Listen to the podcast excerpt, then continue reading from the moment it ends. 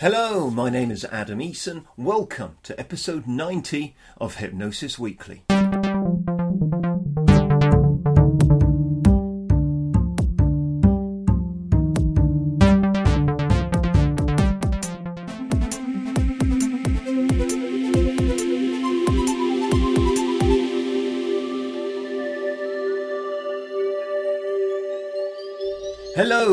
Hypnosis friends, and a very warm welcome to Hypnosis Weekly. Once again, in my own highly biased opinion, I think I have a carnival atmosphere filled show lined up for you today. In a short while, I'm going to be sharing with you this week's interview with my guest Alberto Dell'Isola. Then we'll have this week's Hypnosis in the News stories examining the media, where uh, where hypnosis is featured. I'm going to offer up some personal subjective comment. What am I saying? No, I'm not. This week I'm going to be getting on one. I'm going to be foaming at the mouth, frothing at the mouth, and talking about a subject that is incredibly close to my heart and something that I feel is important. I want to get out there a bit more.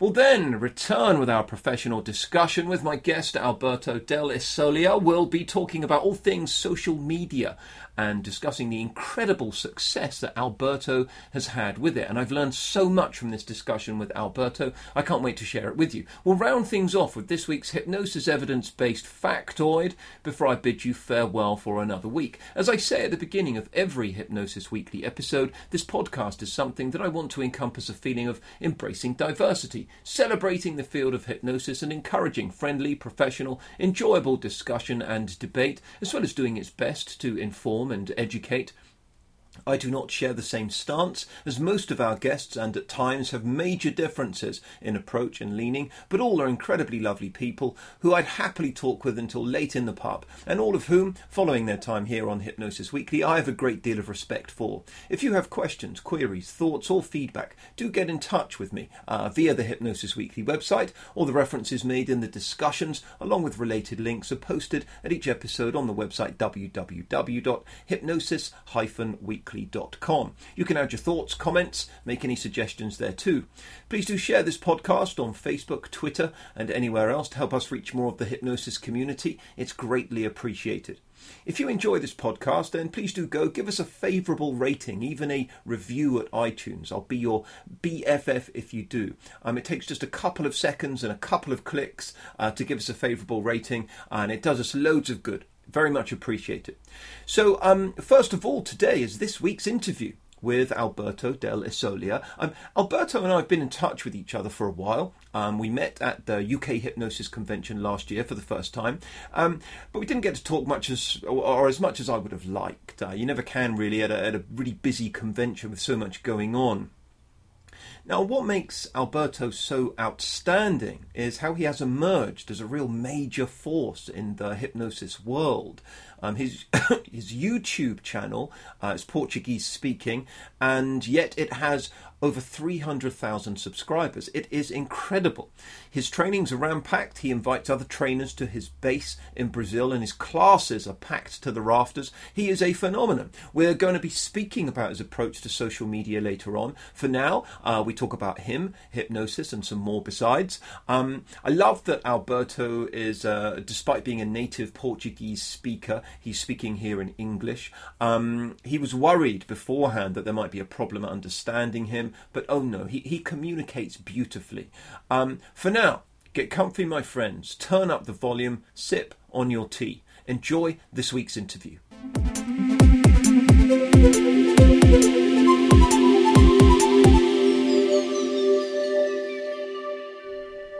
So, as I've just been discussing, I'm delighted to welcome this week's guest on Hypnosis Weekly, the one and the only Mr. Alberto Dell'Isola. Alberto, welcome to Hypnosis Weekly.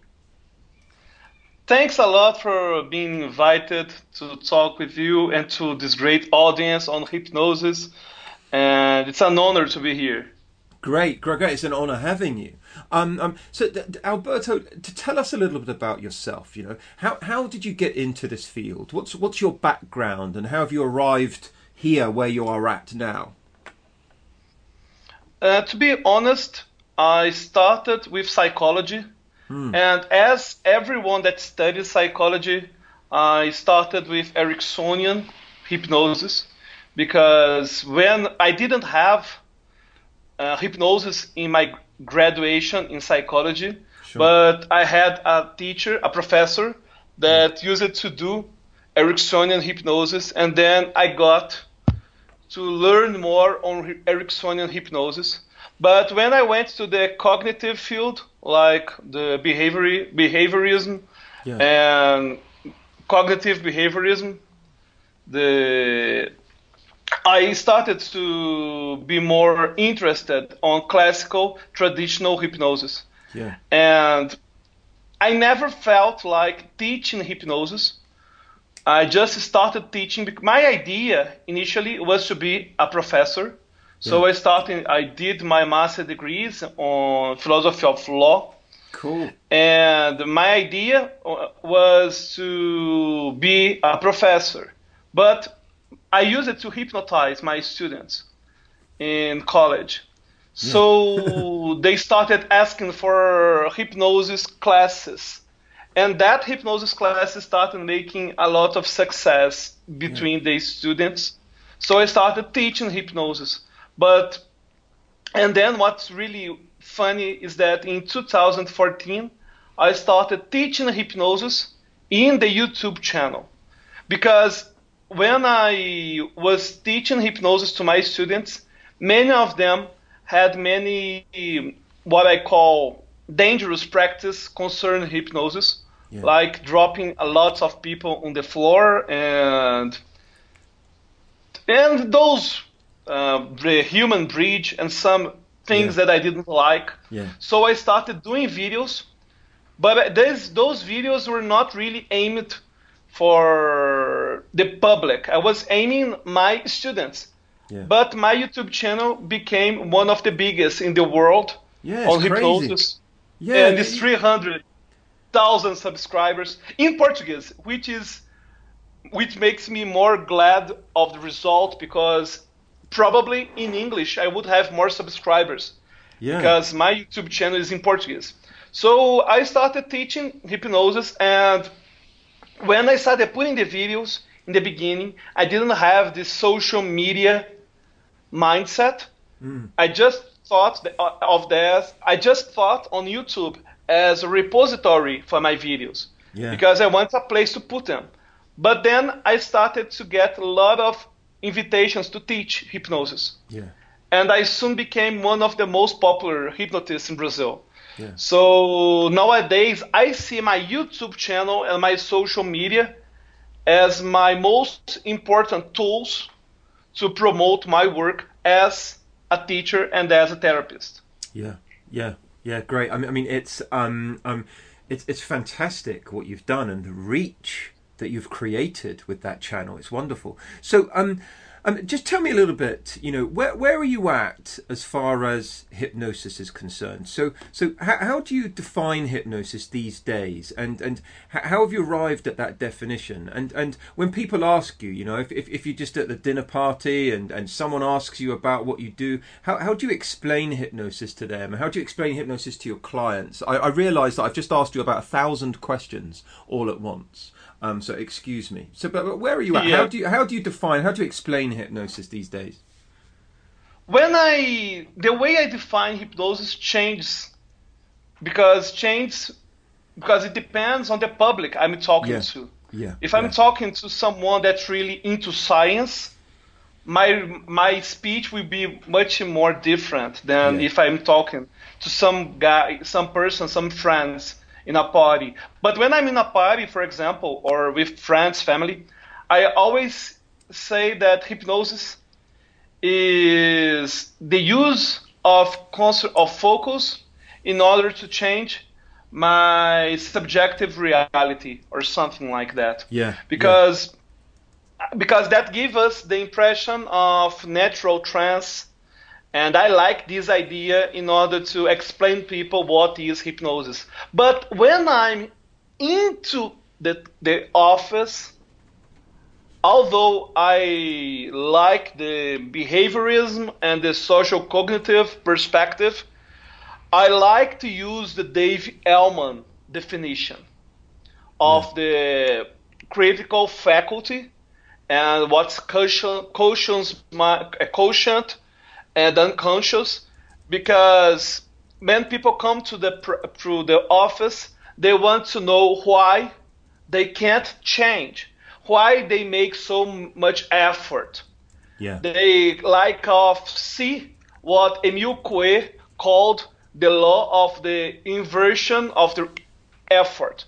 Right. Which is yes. they they they try and the more they try, they just fail. So when I'm into the practice in the office, I usually write, I draw a circle, and I make a, a, a split between quotient, quotient and unconscient, and I put the critical faculty because although there's no critical faculty, no critical factor or something like that, although it's all made up, it's a good metaphor yeah, to make yeah, people okay. change. So, but nowadays, if you ask me what I think what hypnosis is, I must tell you that the more I study hypnosis, the more I practice hypnosis, hypnosis gets more magical and less magical at the same time. yeah. Because it, that's weird because when I used to see hypnosis on TV, I was looking for the magical words. I, used it to see the stage hypnotist, and I thought that if I knew those commands, and in the past, people used to mute the sound of the presentation yeah. because they didn't want to hypnotize us in our in our homes. It was dangerous, and I was always wondering what were those magical words. Yeah. And nowadays, I see that there is no magical word. However, every word is magical at the end. So that's weird because although defining hypnosis is each day for me less magical, I see that the ability to change and to use the tool is much more broad than I used to think some years ago, for example. Yeah, yeah. Yeah, yeah, yeah, yeah. I, I love that. You know, it makes a lot of sense to me. A lot of what you say makes it makes it makes a lot of sense. Um, um that's great. Uh, you, you mentioned you mentioned a couple of people there. You mentioned a couple of names. Um, um, tell me about some of your influences, um, Alberto. You know, who, who who are some of your major influences in this field? And and are there certain books and authors that have taught you most? Have there been teachers that have been most influential upon you that you could tell us about a little bit? Yes. Well, I I must mention Skinner, the psychologist. Yes. Because the behaviorism perspective, since Pavlov and and Skinner, made a great influence in my work. Yeah. I respect a lot the work of Freud, especially the defense mechanisms and the Freud was one of the first to see that we had the unconscious mind and that many of our actions were not governed, were not really made by conscious decisions. Yeah. Although Freud has stolen many of his ideas from Schopenhauer and Nietzsche, but that's another discussion. But anyway, Freud is important for me. But when I think on hypnosis, I like a lot phenomenology. Yeah. Since uh, Carl Rogers and Russell Husserl, Carl Rogers, Merleau-Ponty, until we get into Maslow, Maslow and Milton Erickson. I like that, although I disagree with Erickson in mm-hmm. many points, I'm into Weitzenhoffer, which is one of my greatest influences. Great. It's Andre Weitzenhoffer because yeah. he mentions many problems in the Ericksonian approach. Yeah and I agree with them all.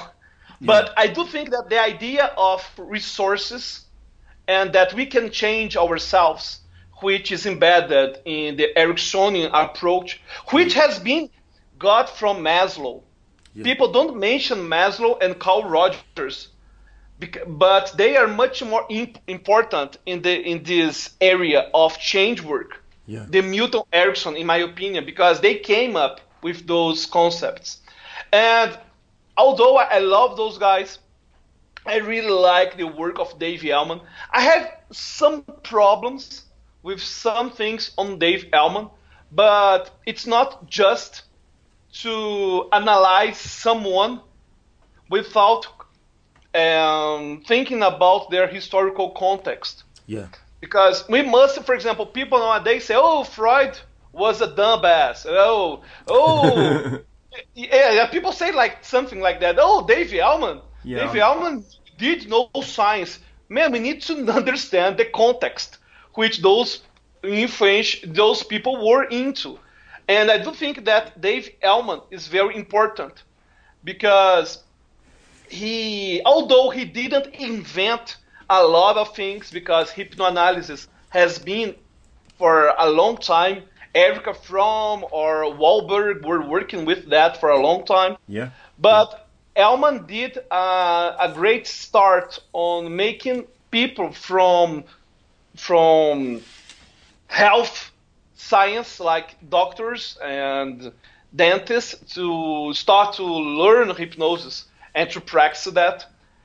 And if you think nowadays, nowadays, Yeah. because I'm talking about old people, I, li- I like the I, li- I like a lot the word the work of Anthony Jacquin, James Tripp. Yeah. I like Sean Michael Andrews had a great influence on my work, especially the way of I teach. I teach a lot inspired on Sean Michael Andrews because he likes to split things in little bits and make a lot of I mean, being a lot of didactics. I don't know if it makes Yes. sense in Yeah. English. Yeah. Yeah. Yeah. He's a very didactical um, teacher, and I like a lot the work of Melissa Tiers. Yeah. Melissa has an integrative perception, Yeah. and I really like the, this idea of being more integrative. Yeah. And there are many authors I like a lot. I like a lot your work on self hypnosis. Cool. Uh, a lot of things that I used to think when I read your book, the self hypnosis approach or scientific approach. Yeah. I, I got that someone has written the things that I used to say, you know, but I didn't Yeah. write. yeah. And I got many ideas from your work because I do think that trance nowadays I do think that the idea of trance is very bad thing for for people in change work. Mm. Because people tell me they can't go into self hypnosis and when you ask why don't you get into self hypnosis they usually just say about the state the state Yeah. of trance Yeah. they, they never say about change work. They never say about their thoughts their beliefs their belief systems and so I like a lot the work of all those people. I don't like the work of some people too, who like those people are dead, so I can't tell their names. I don't like a lot. I don't like a lot of the work of Joseph Murphy, Sure. like sure. the powers of the subconscious mind, Yeah. because I do think that he was he got great influence over many hypnotists and many therapists and people like Murphy, they use it to get self hypnosis, hypnosis, and turn it into some mystical again, mm. and bring in a lot of esoterical terms and thinking in what I call pseudoscience. I, I don't, Yes. I don't, I don't, I, I don't have problems with faith, because a faith is belief, religion. People believe in many things. I believe in many things too, and probably you believe in a lot of things. But the point is, pseudoscience is dangerous because they try to get beliefs, they try to get faith, and make them scientific, but they have no structure to make them scientific. And Joseph Murphy does a lot of that Yeah. that new thinking and a lot of attraction. I respect that many people in the audience love this kind of things, but I don't like them at all. I think that they are kind of a. Uh, we are trying every day to move hypnosis away from mysticism, from esotericism, and people want to drag hypnosis again. So those are my biggest influence. I have a lot of influence on back from cognitive psychology Yeah.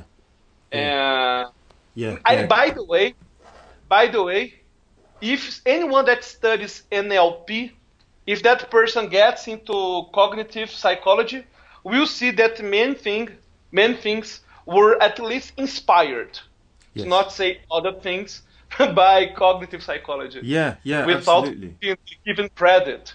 Yeah. So those are my greatest influences, and I, I- really Yeah, I, I really loved hearing um, those influences um, um, because because there's a lot of variation in that, which which strikes me, which is something that's at the heart of this podcast, for example, which is which is to, to embrace as many approaches as possible, but not just to to to believe. Um, um, or follow one without offering up any critique. I like the fact that, that, that some of the people you follow, you're aware of there being some, some slight criticism of some of the elements of, of what they offer, and um, that strikes me as as being you know a, a really good mindset that I wish. I wish, and I spend so much of my time suggesting and and and uh, and wanting my students um, um, to to develop themselves. You know, it's uh, it's great to hear hear the way in which you've been speaking about that. Um, Alberto, throughout your experience, throughout your, your teaching, and some of the things that, that you've been doing within the field of hypnosis, tell me to me what's been one of the most impressive applications of hypnosis that, that you've directly witnessed, that you've that you've seen or been involved with. I am a very scientific person, Yeah. and I must be sh- must be honest to say that I don't believe in a lot of things. Yeah. Uh, and that makes some of the hypnosis practice uh, very spooky for Yeah. me. Yeah. For, uh, for example, there was a client of mine which had some very bad rheumatism and very severe pains in their arms and legs and shoulders and every every all around the body.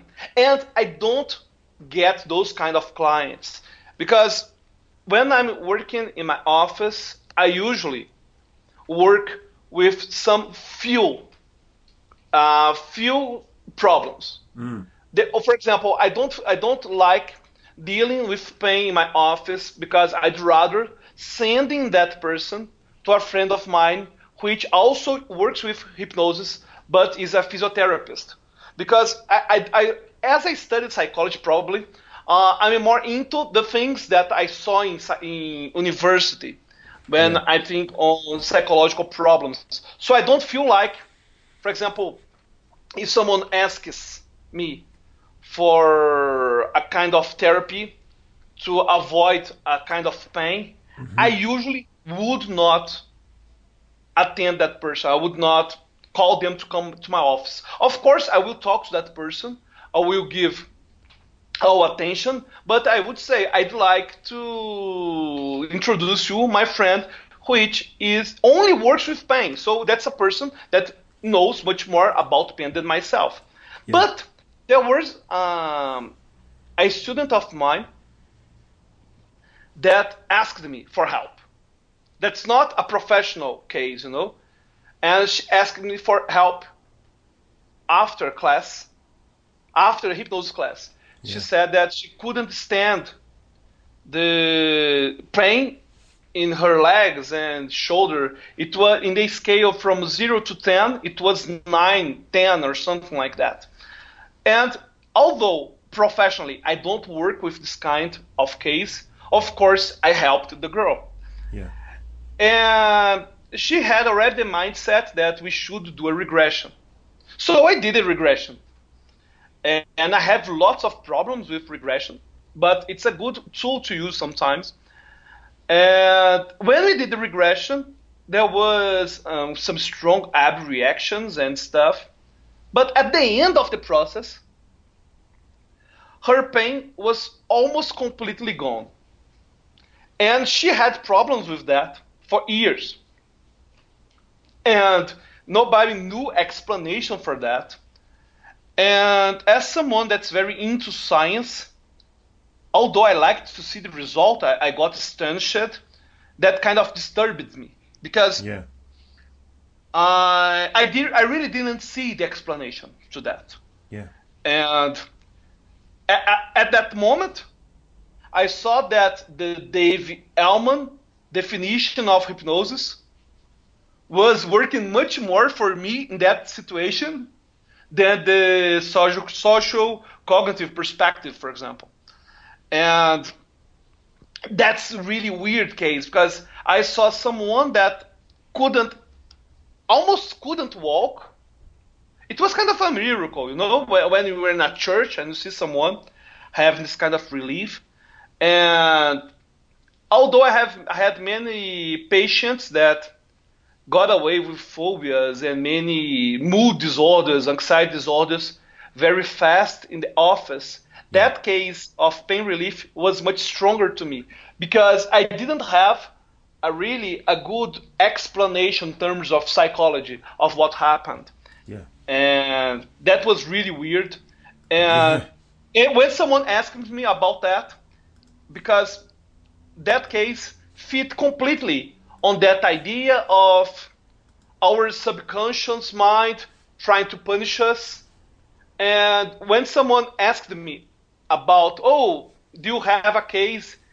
Do have you seen people that ratify that idea of the unconscious or the subconscious mind punishing you, punishing the person in terms of a symptom? I only say that it was an anecdotal evidence. Mm. And although I must see it as an important case, I can't use it as evidence No. for support an idea about the method or about the power of hypnosis. Yeah, quite right. And Um, I have a problem with hypnosis, which is it's very hard to define it because we get a lot of phenomena completely which are completely different and just label all of them as hypnosis. Yeah. That's the same of what happens with memory. Uh, we have many kinds of memories, like my anniversary or my birthday or how I drive my car. Those are all memories, but they're completely different for my mind. Hmm. And we la- label them all as memory. And the same happens in hypnosis. So define hypnosis is not easy. And that's a problem science faces every day because when there is a new paper, a scientific paper on hypnosis, that paper must define what hypnosis is for that scientist. Exactly. So that's a problem. Yeah, the, the, the position that they adopt. Um, um, one of the things that, that what you know, it- this is this is a great challenge that, that, that I have had with my own with my own submission of, of papers to, to peer reviewed journals is that you know b- before before you even can start testing your your protocol you have to agree upon what the protocol is and many many different authors um, um, will define self hypnosis in a different way. You know, there, there, are many authors out there that, that define self hypnosis as, as using an audio, for example, even though they're still being guided. Many people that, that, that still define self hypnosis in very, very different terms. And so, you know, what am I talking about here? And, and if, is it, is it possible for me to dip into the research and say self hypnosis has this evidence if the self hypnosis they're referring to is different to the way in which I am conceptualizing it. Um, um, so you know, you make it's it's um, it's music in my ears um, um, to to hear you say that. Um, you know, I really appreciate that. Um, now, tell me, Alberto, if if if you could go back, if you could go back to when you started out in this field, or when you started exploring this field, you know, um, um, as a hypnosis professional, as a trainer, as a hypnotherapist, you know, knowing all the stuff that you know now after these years of experience and, and study, is there anything that you would do differently? Um, and is there any advice that the person you are today would give give that younger you? And um, is that is that some advice that you would share to to our listeners, to to hypnotherapists of today? Well, there is some advice that I I think that they're important. The, the first thing that I would tell myself if I was able to teach myself hypnosis is that cognitive psychology, which I was already into, is not any different from hypnosis, from what I was doing. Because when I started doing hypnosis, at the beginning, I really thought it was something else. Yeah. Because as a psychology student sees someone hallucinating and he's not schizophrenic. It's really weird to yeah. see that. Although we work with psychology, we don't see that in a class. We don't mm. think that's possible. And when I saw that the phenomena was possible, I started to think it was very magical. And I do think that if you want to work with hypnotherapy and self development tools, you should take away a little of the magic things and be more restricted to what really is important, which change work, belief system, and this kind of thing. Mm-hmm. Uh, another thing I do think that's very important for me is to practice hypnosis with people because yeah. I was always I was always looking for the perfect moment. I had been reading for these things for years, and I never felt I would be able to stuck someone's hand on the table because. I, I, I, knew I, I got so uh, frightened by the idea of that not working and people thinking that I'm a bad, uh, I'm a idiot or something like that. I was always, I, I couldn't even use it uh, with people to make kind of change work or something, because I was always, I, I didn't, I didn't feel like, like it was a natural thing to do hypnosis. Mm. And I was always looking for the perfect moment to start doing it. And the advice I give is start doing it now. Yeah. If you, if you read just read a book on hypnosis, do the hand clasp with your friends. See that psychological phenomenon. And one something, Adam, that I really find weird is that many psychologists, which are my friends, my acquaintances that work with hypnosis, they are very against the use of hypnosis for demonstration, like hand clasp or something, yeah. like you seeing the phenomena yeah. in a context that's not therapeutic. Yeah. And what I really see is that some of these people are dragging hypnosis into the mystical field again. Yeah. Because if hypnosis is really a natural phenomenon, there is no problem on making someone to believe that their hands are stuck together. Yeah. So th- that's just a, a, a thought that's a fixed thought. Thought. So we need to move hypnosis away from esotericism. Yeah. And I do think that making it natural means it's no problem if you forget your name. And I must say that when, as a subject, I lost my name for the first time, it was one of the most therapeutic things I ever had. It, yeah. it was really awesome. It was really awesome because yeah. I wanted that for years. And I, I never felt like, and when I realized I didn't knew, I didn't know my name, it was so incredible because when I, I was into psychology and I couldn't give me an explanation why I can't know my name. Yeah. Because that's a, a memory which is very well coded into yeah. my brain. Yeah, really. And, and that's very fantastic to me. So I do think that people must do it right away. And the third, third thing that I think it's very important for people which are studying, and that's the, that's a device that I would give me now is read the original authors. Yeah. Because when you read a book on hypnosis, you are always trusting the author. Yeah. For example, I read your book. I trust you, Adam. Yeah. However, I, as a researcher, I downloaded the papers. I have access to the periodicals which released the papers. I want to read. Yeah. I want to see which was that research. Yeah. What people do, do. For example, when it comes into the social cognitive training, I want to know that how it works. How many people were into that product, project? how yeah. it works. So for me, it's very how, important. How profound the effect was. Yeah, yeah, yeah. You, you know, you're you're you're a man after my own heart. You know, I, I love the fact, for example, that um, you know that that, that, that privately, um, you know, you you were asking me about the Carleton Skills um, program. You know, you weren't just taking exactly you weren't just taking my word for it. You wanted to go and you wanted to go and explore that. You wanted to go and look at that and understand the mechanisms behind it. I get that. Yeah to, to, be I, I, downloaded. I got all the papers. I have a password from my university yeah and i can get the papers yeah because there's a, a kind of i don't know how to say that in english so i will forget the, the word but there is an agreement between my government in Brazil, the government in Brazil, yeah. to get those papers. So I downloaded the 1983 paper, the 1986 paper. I want to see that. How yeah. many people were there? And I do think that for people that are practicing hypnosis, that is very important to do that because I see people repeating many, many things and without uh, asking. This this week I put a video on my YouTube channel called Critical Faculty versus crit- Critical Factor.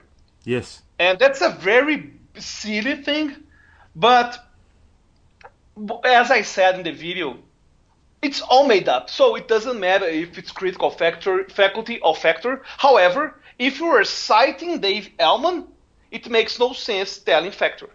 Yeah. So I, I think that we must be so. But many people are teaching it as critical factor as if it was Dave Elman thing.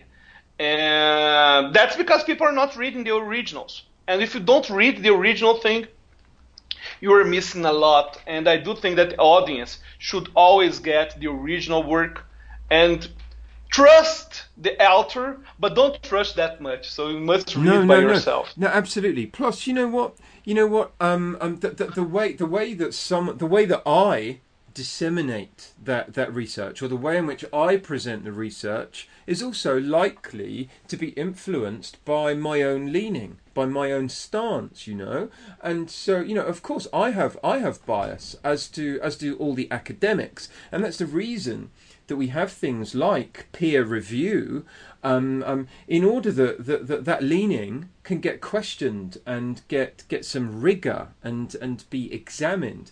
And so it's really refreshing to hear you say that. And you know, one of one of my one of a real major issue of mine, something I've spoken about um, um, during lectures and something I've written about a great deal is you know, very often people start sharing, sharing new scientific discoveries, and there's been like uh, um, I've spoken before, sharing information where which is just a press release, a press release for a scientific study, and and instead of reading the study and understanding what they what what what it's actually about, many many hypnotherapists will just just share it and just agree with the headline without actually understanding what went on and what the provenance is of that that that, that study and what the what the leaning is and and you know whether it whether it even had a control group or things like that you know.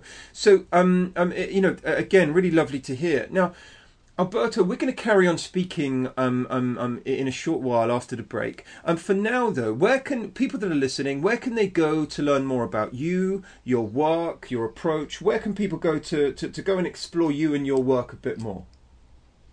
I have a YouTube channel. Yep. Which you can find on searching for my name, which is Alberto Dell'Isola. Yep. Dell'Isola is from the island in Italian. Yeah. But if you want to just write the address, is youtube.com. Yeah. Backslash. Yeah. Super Memoria, like super memory in yeah. Portuguese. Super memory. So because I, yes, because I started my YouTube channel because I am a, a mind athlete. I do like memory feats on television, like memorizing decks of cards yeah. and those kind of things. So my YouTube channel started with this this name Super Memoria, but yeah. I just le- left it like this.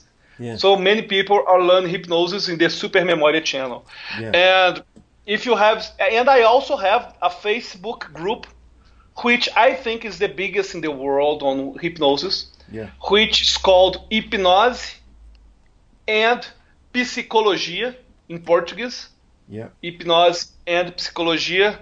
And you can go there, but most all everything will be in Portuguese.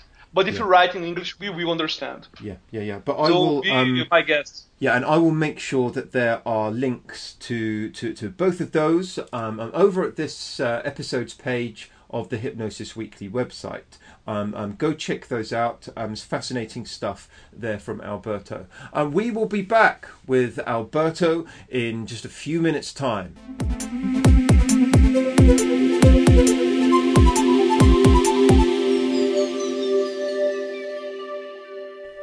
Really enjoyed that. Uh, I laughed a fair few times there too. Uh, more from Alberto in a short while, and I'm going to do my best to actually start pronouncing his surname correctly um, and stop being such a such a luddite, such a fool in that particular regard.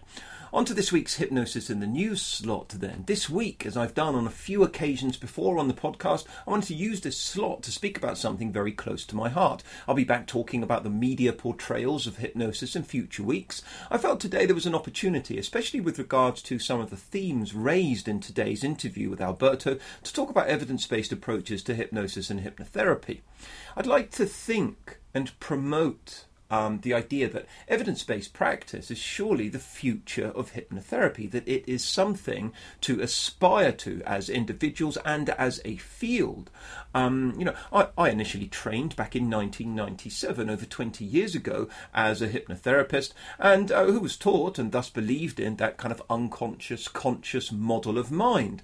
And uh, my career was propelled as a result of my first book, uh, which I wrote back in the early 2000s. Um, it was a bestseller, and among many things that I read shortly after writing this book was a wonderful quote that someone sent me um, that's over 100 years old um, by philosopher and psychologist William James. I mean, he had this to say about the notion of the unconscious mind that it was the sovereign means for believing what one likes in psychology and of turning what might become a science into a tumbling ground for whimsies. Mm. Now, I felt hurt.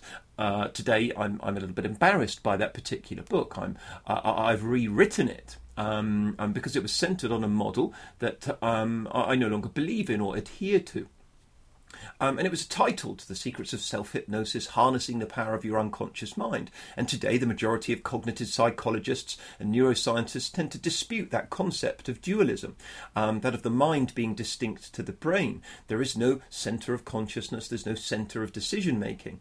Um, and it made for some initial discomfort as reality bit me. You know, there was my book showing people how to communicate with their unconscious mind that I just found didn't really exist in that way, that is still taught prolifically, frontline hypnotherapy um, um, circles today, um, and the, the, you know, by, by, by, companies and organisations that just kind of rehash the same thing year after year without ever questioning what it is that they're teaching and what it is that they're doing.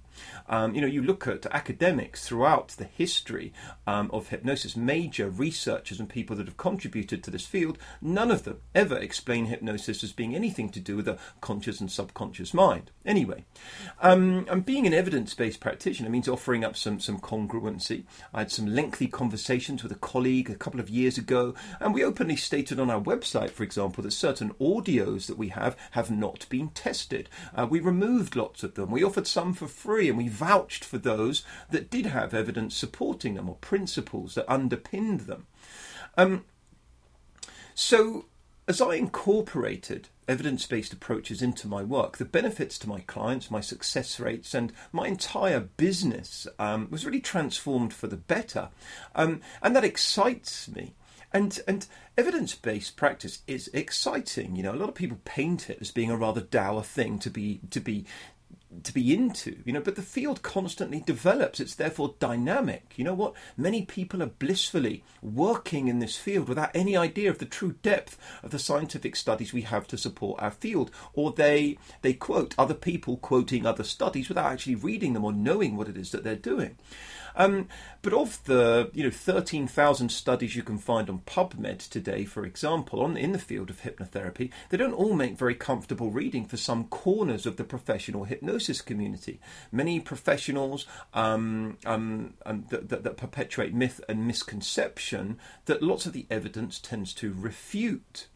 Um, So, evidence based practice is also engaging. You know, it's easier to explain to a potential or an actual client why something is likely to work if the justification for believing in it is sound and consistent and, and ideally objective. You know, it offers some instant credibility to clients as well. It's something that can be related to and trusted in.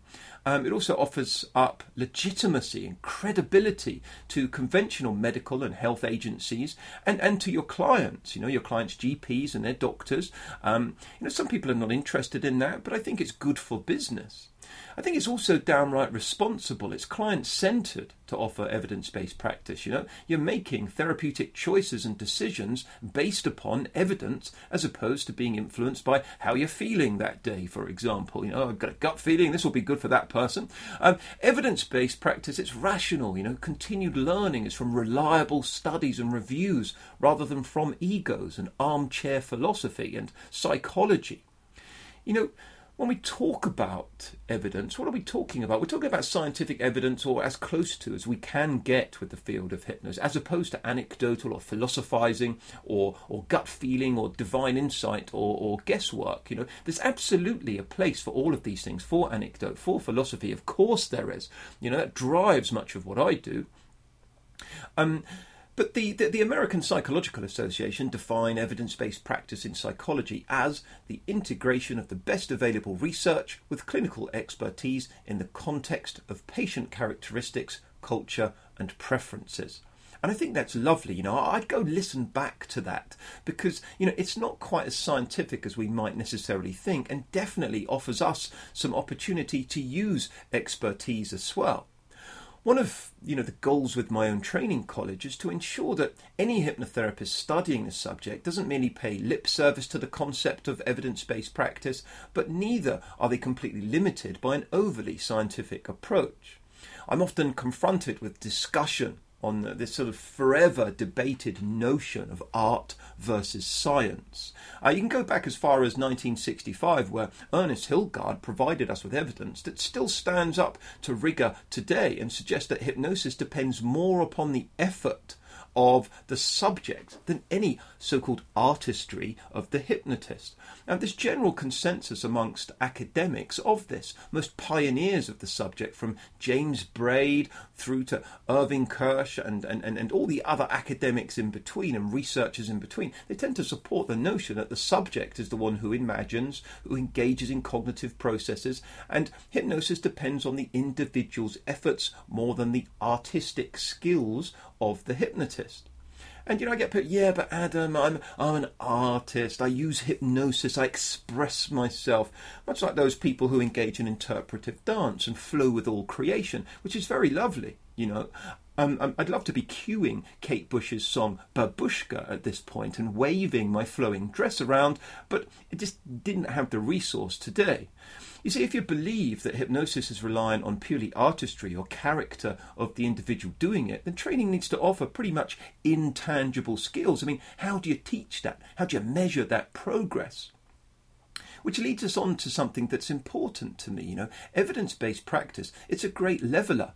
If an intervention is standardized, regardless of your level of skill or ability to use fancy language patterns or have the slick skills of many performers, you know, this is not needed for effective therapeutic intervention. Just adherence to evidence based protocol, developing, um, I meant the development of, of a good quality working alliance, you know. I'm, I'm forever getting inquiries from people asking me if my courses are going to help them speak like Erickson or certain online conversational hypnosis gurus. Um, um, how to do a quadruple blind confusional adverb displacement language pattern conversationally. You know, a 1993 peer-reviewed study by Lynn Neufeld, and Mare, you know, showed itself um, um, um, by examining independent studies that comparing indirect and direct language patterns, neither is actually more efficacious for clients um, um, and did not enhance the effects of therapy more than the other. You know, um, anyhow, the very evidence base um, um, within our field across you know broad spectrum of talk therapies tends to suggest that it's a collaborative process effective working alliance you know as developed by Bordin in the 70s and collaboration through the development of expectancy as with Kirsch's expectance expectancy response set for example you know along with correct psychoeducation all reinforce the collaborative nature of therapeutic outcomes you know and this diminishes the notion of the therapist being all all powerful and all important and doing hypnosis onto others. You know, when we look at the science in a nutshell, you know, scientists do, do lots of tests and reduce variability between tests so that the only variables under test are looking for patterns to, to, to uh, about the effect that, that hypnosis or, or the therapy intervention has had. Um, um, and the results are analysed to produce models, and the models can, can make predictions, and we use statistics to generalise results to greater populations um, and help ourselves to, to, to, know a little bit more. Um, um, um, evidence based practice means questioning the training and the learning that we've undertaken. You know, if, if training doesn't include evidence based practice, then perhaps they might need to challenge a lot of it. If their training was evidence based practice, then they should recognize that new evidence can change old assumptions and render previously taught techniques less favorable.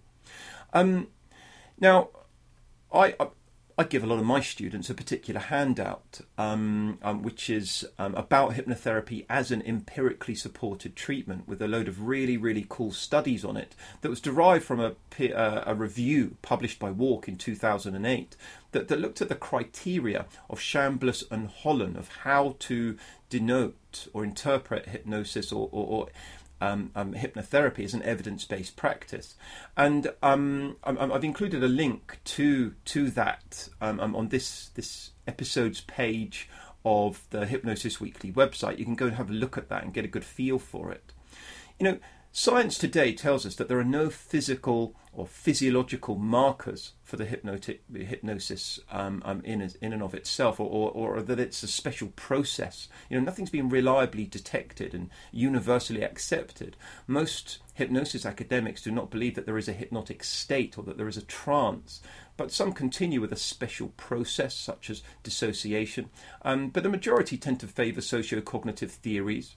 Um, and the non state theories are generally favoured among academics, and that's a discussion of great importance that we can look at uh, uh, another day.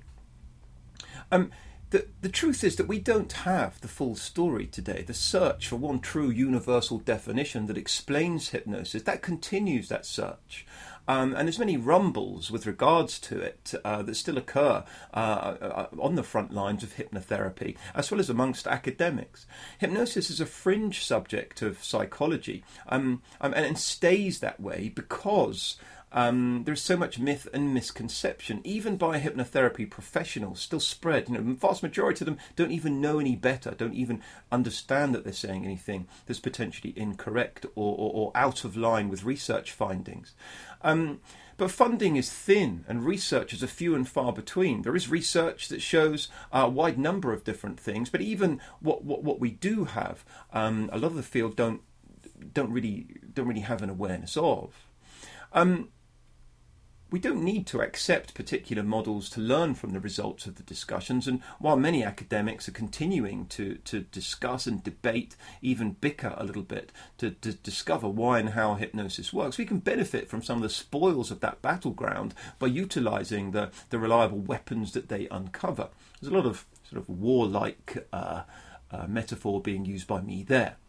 Um, so I, I really don't understand. I, I, cannot understand why so many hypnosis training courses do not include more science. You know, it's an exciting time for hypnotherapists. Um, when I began advocating evidence-based approaches, it really felt like we were up against it, with very few schools, colleges doing the same. Um, personally and professionally, I've encountered quite a lot of opposition. In more recent years, though, it seems that the, the culture of therapy is shifting slightly, and therapists and clients alike, quite rightly, expect that much more of the techniques being used should be based on sound scientific research. And, you know, I urge you all to join in advancing that shift and just heighten your awareness of it, even if you're not changing your practice.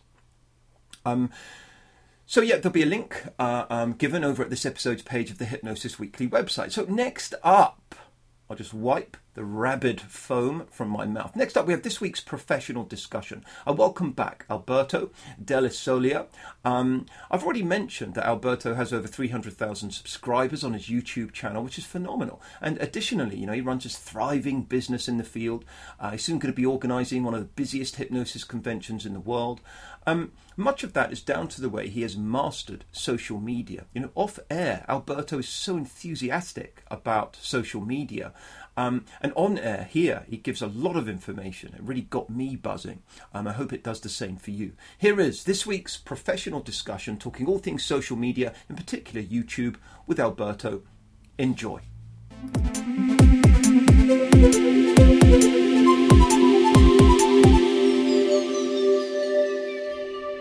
I'm back now with this week's guest, Alberto Dell'Isola. And um, um, one of the things that, that Alberto mentioned in his in, in, in our interview section earlier on was, was the popularity of his YouTube channel. You know, three hundred thousand subscribers. You know, on the topic of hypnosis, which is incredible, and it being Portuguese speaking.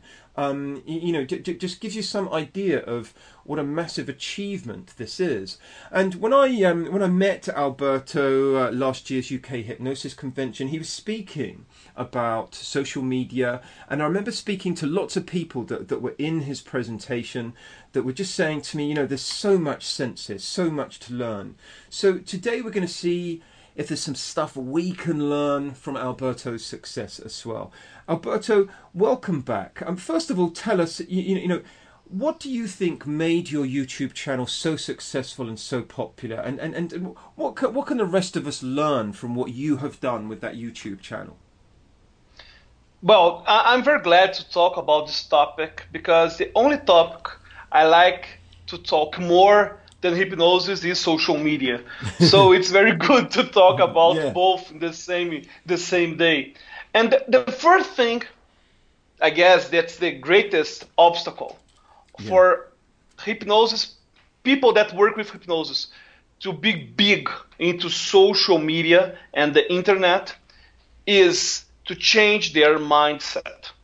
Mm. Almost everyone which works with hypnosis, especially the teachers, they have what what I call the scarcity ma- mindset.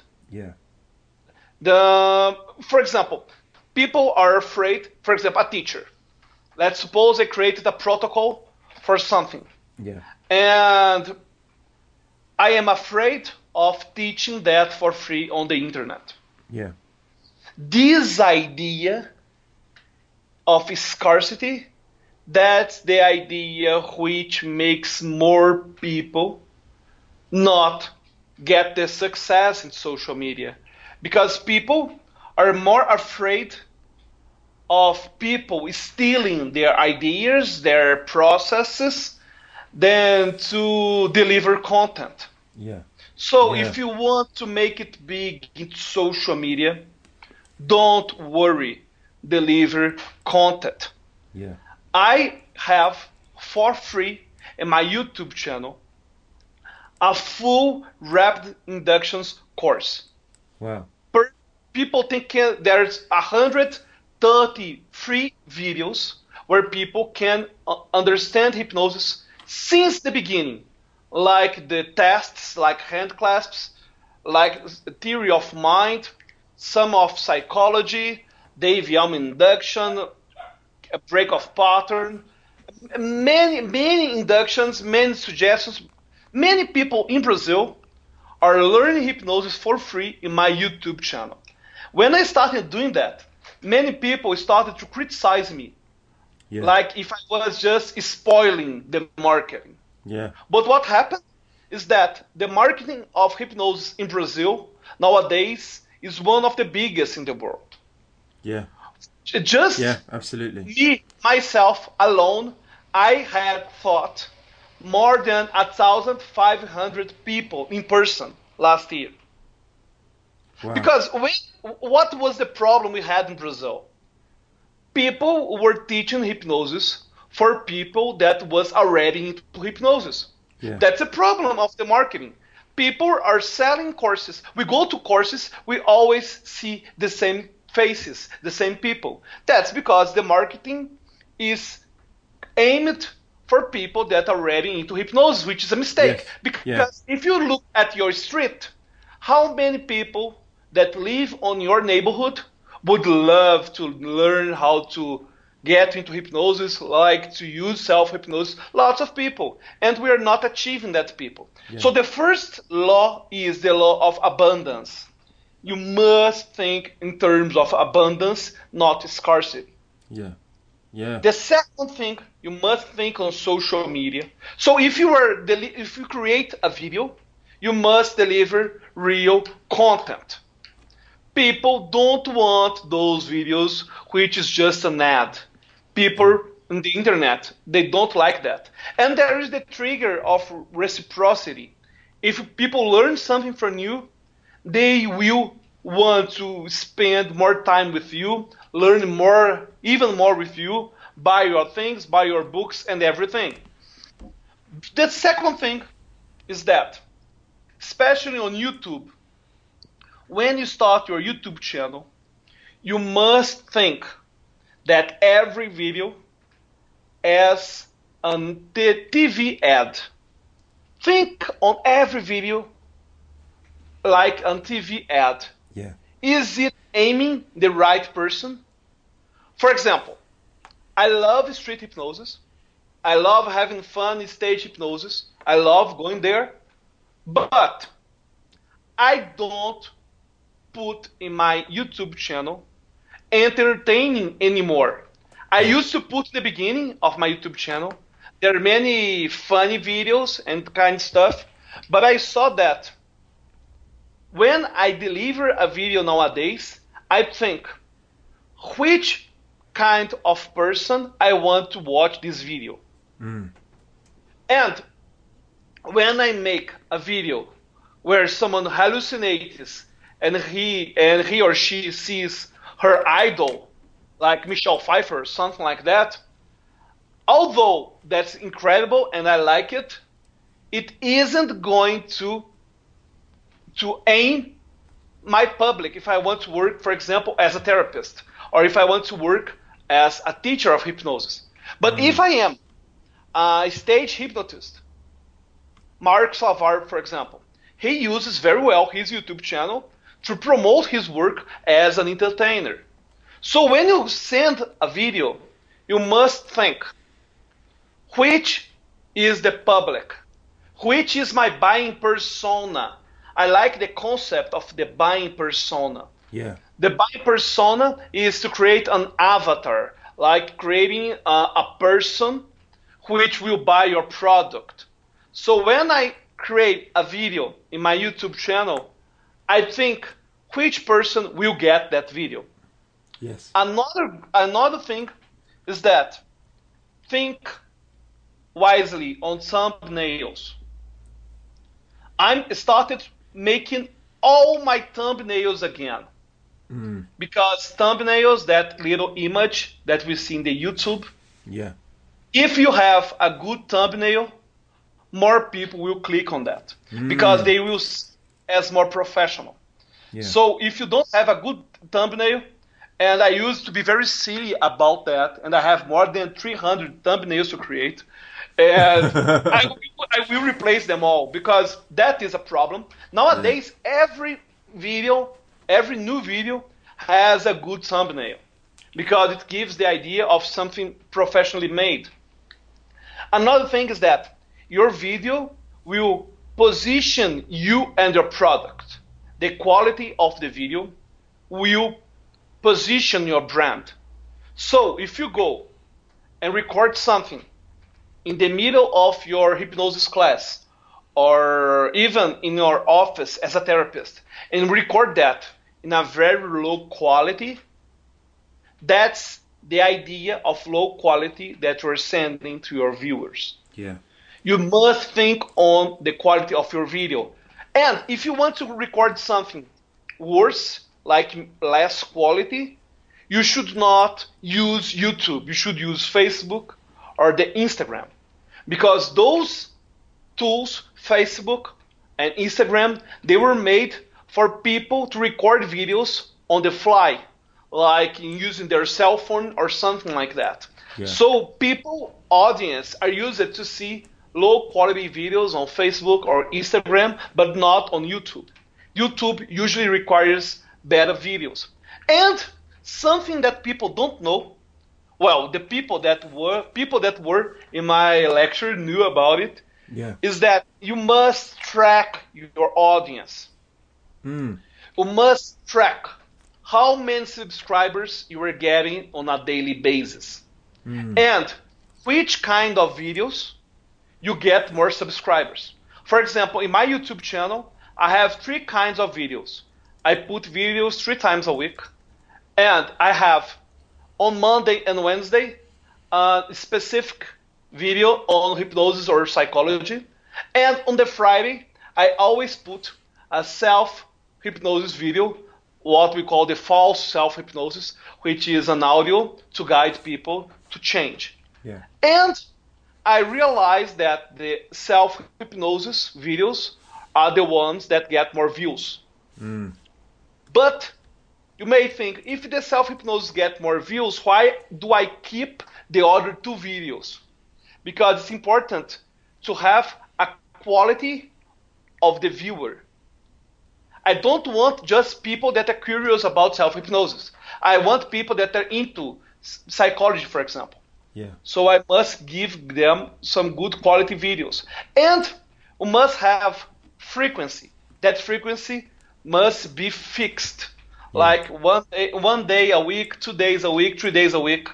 Yeah. And you should at least put two days a week the videos. Yeah. And there are some tools that I will teach people now.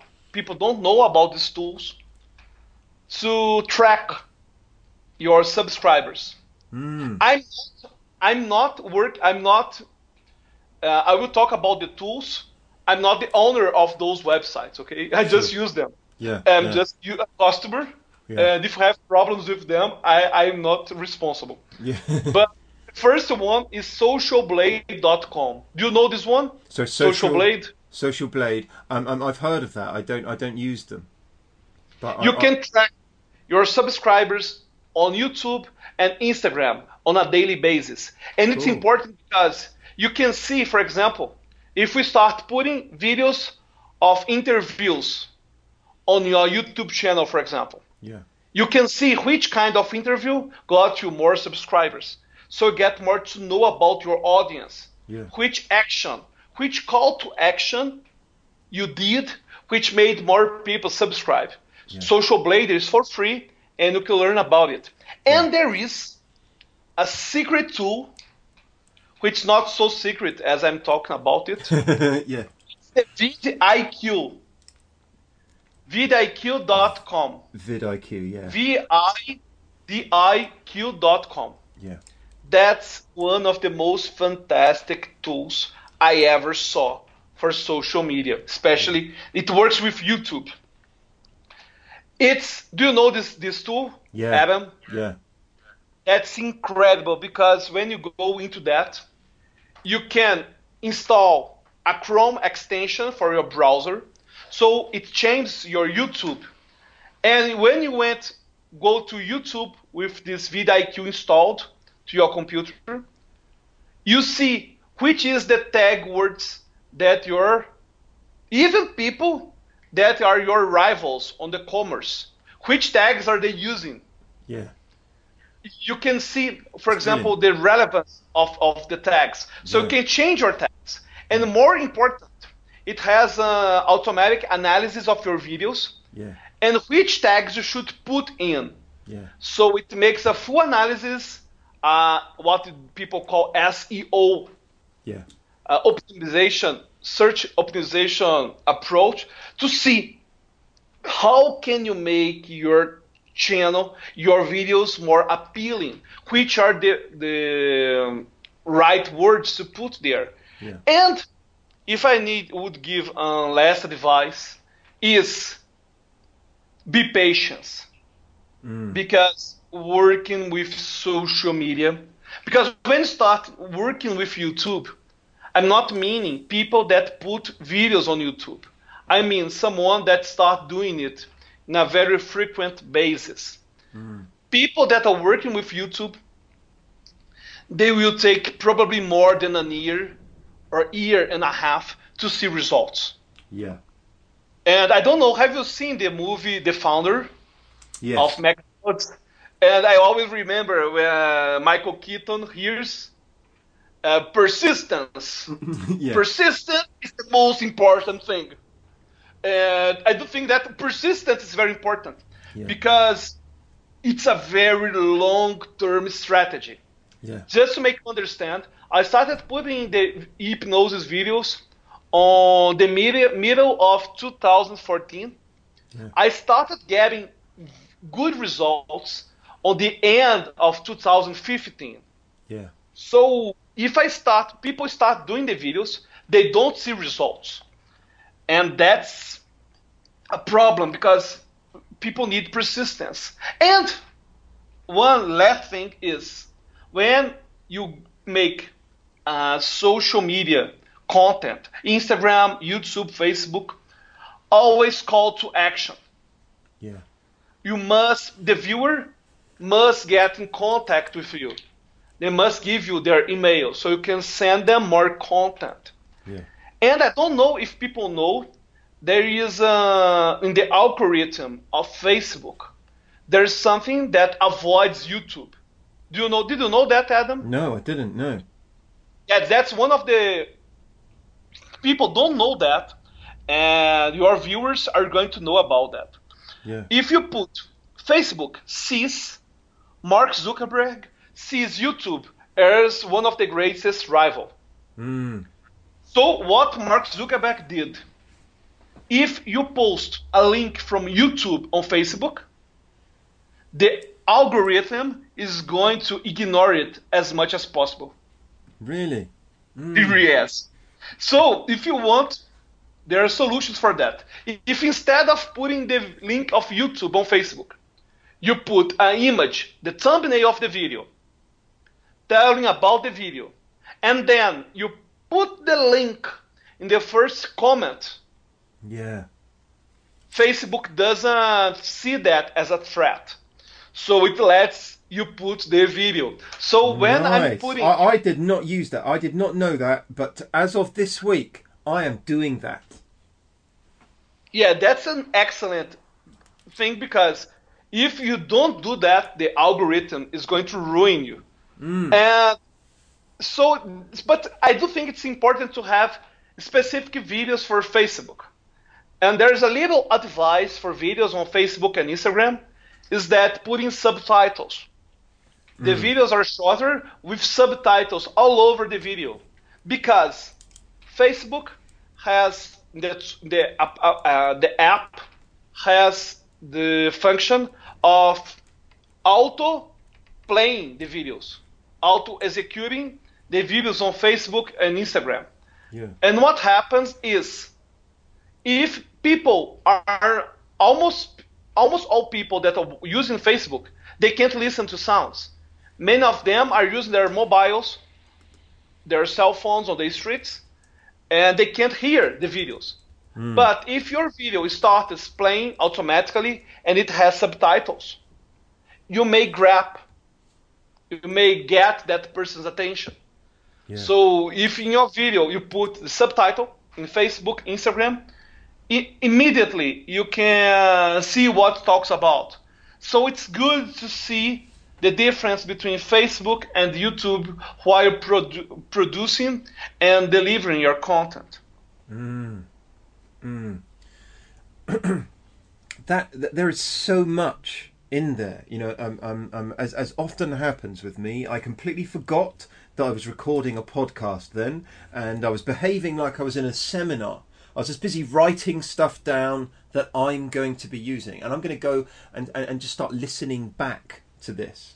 Um, um, um, if people want to learn more about about, about about, you know some of the social media input. Do you do do you do um, um, seminars and and or, or, things like that, or training on this this subject, or, or or where do you recommend people go to learn more about these kind of subjects?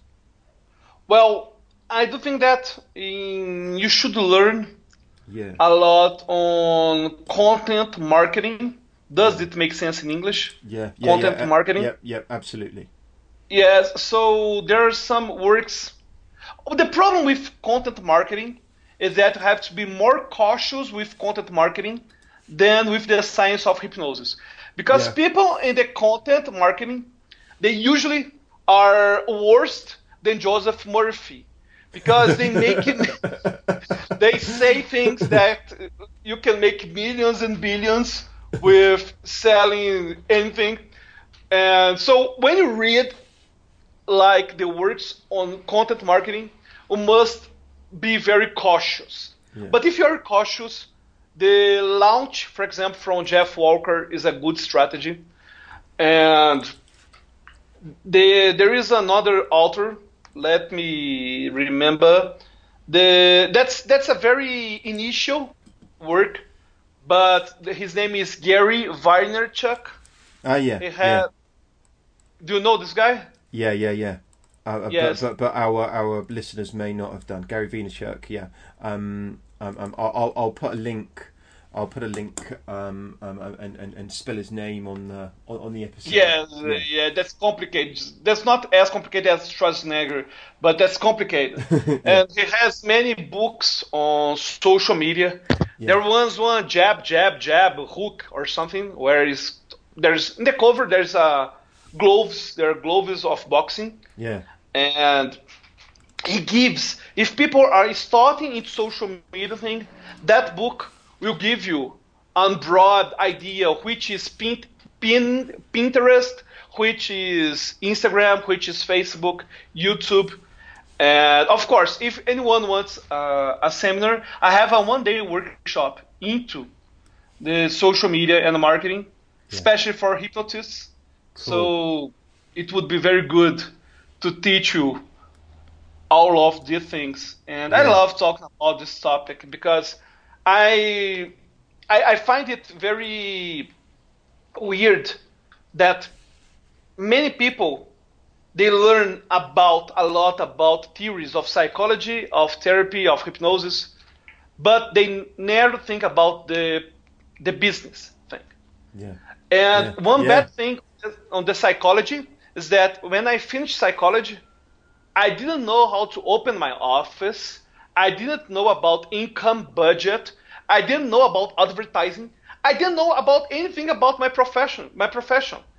So I don't know how it's in the UK. I hope it's different. But in Brazil, during our college of psychology, we're so focused into the theories and the internship, the, the things of therapy, Yeah. but we don't know about taxes, for example, or how Yeah. to open your office and how to open your, your business business thing. And one bad thing in Brazil too is that people see psychologists as a priest. And culturally speaking, they see someone that works with psychology and therapy as someone that has a mission, not someone that has a very qualified job. And that disturbs me because I respect people that sees therapy as a mission. But Yeah. nobody says that about doctors, for example Yeah. or dentists. Although Yeah. it's your mission, although it's my mission, I love doing that. I must earn my money well according to the, the how much I studied. So in Brazil, they see that therapy is a kind of priest or something like that. And uh, I really don't like this mindset.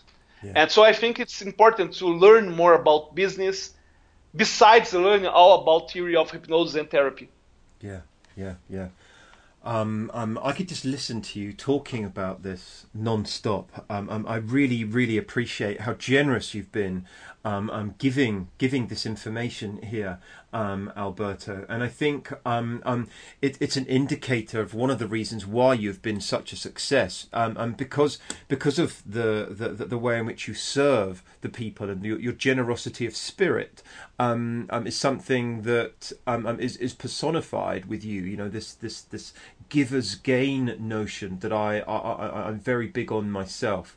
Um, um, really, thank you, Alberto. Thank you. There will be links to Alberto's websites um, um, um, and the YouTube channel and the various different things that I've mentioned um, on this page is uh, uh, on this page of the Hypnosis Weekly um, um, website. all that remains for me to say is Alberto, thank you, thank you for coming and being this week's guest. Thank you for being so giving. Thank you a lot, Adam, uh, for the invitation. I was very glad because many important people has talked to you on your podcast, and now I am the one which is talking. So yeah. I'm very glad to have the chance of talking to you and to our audience. And if if, if anyone has any doubts, they can find. I have um, I have a fan page in Facebook which is Alberto Dell'Isola. There will be links, and people yeah. can send a message and talk to me. It will be I'll be very glad to talk about all the things, hypnosis, yeah. and all this stuff. Yeah, and I will I will make sure that there's a link to that um, um, at this page as well. Alberto, thank you very much indeed for being this week's guest on the Hypnosis Weekly podcast. Thank you a lot, and talk to you.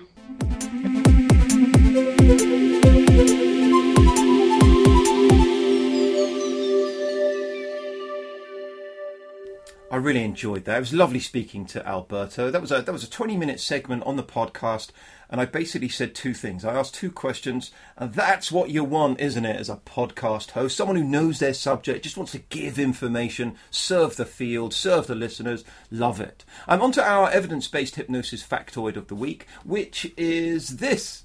Um, um, there is a study that shows good cause for optimism regarding the application of hypnosis for raising general health measures. And this is a study by Dobbin and colleagues um, back in the early 2000s that studied the impact of hypnosis on the health status of patients from a pool of 14 general medical practices. 300 patients attended this free hypnosis clinic, and um, 244 of those completed two basic treatment sessions that were provided by the clinic. All patients were given um, the classic medical outcomes study, short form 36, uh, which is a health survey UK version. Um, and the results in terms of improvement in scores on that form at the six week follow up were really impressive, with significant improvements made in the domains of emotional health, social function, mental health, and energy. And this gives really good cause for optimism regarding its application for raising general health measures. Um, um, a link to the research paper is included on this episode's page of the Hypnosis Weekly website. So that's it for this week's 90th edition. I do have many more exciting guests that I'll welcome to Hypnosis Weekly in coming editions. Uh, we'll be discussing, debating, celebrating, and above all, remaining friends. Next time out, I welcome Karen Patek. We'll be talking about her Imaginarium process. You're going to love that. I know I, I billed that last week. Uh, slight error on my part. Um, and that's it for another edition of this Hypnosis Weekly podcast. All the references made in the discussions, along with related links, are posted at each episode on the Hypnosis Weekly website, www.hypnosis-weekly.com. I absolutely welcome your thoughts, comments, suggestions, and questions, so do please message me or add them on the Hypnosis Weekly website, and I'll make sure they are addressed, answered, and explored accordingly. Please do share this podcast on Facebook, Twitter, and anywhere else. Really help us reach the hypnosis field. My thanks again to Alberto Michelle Isolia, and thanks to you for tuning in. My name is Adam Eason. This has been Hypnosis Weekly. Until next time, goodbye for now.